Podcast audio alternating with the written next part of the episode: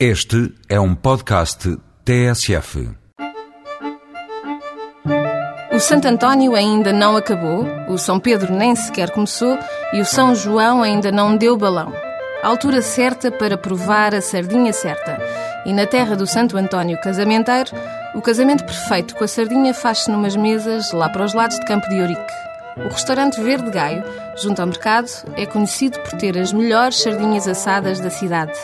Se é como São Tomé e quer comer para crer, faça uma reserva. A fama faz filas.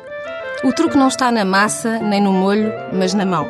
E Jorge Remédios tem mãos de ouro quando toca na brasa. O truque é assar Q B, nem de mais, nem de menos, e deixar ficar um fiozinho de sangue. Mas há mais sardinhas nesta cartola. Antes de mais, há que saber escolhê-la. O dono do Verde Gaio sabe. E o que sabe aprendeu com um velho pescador.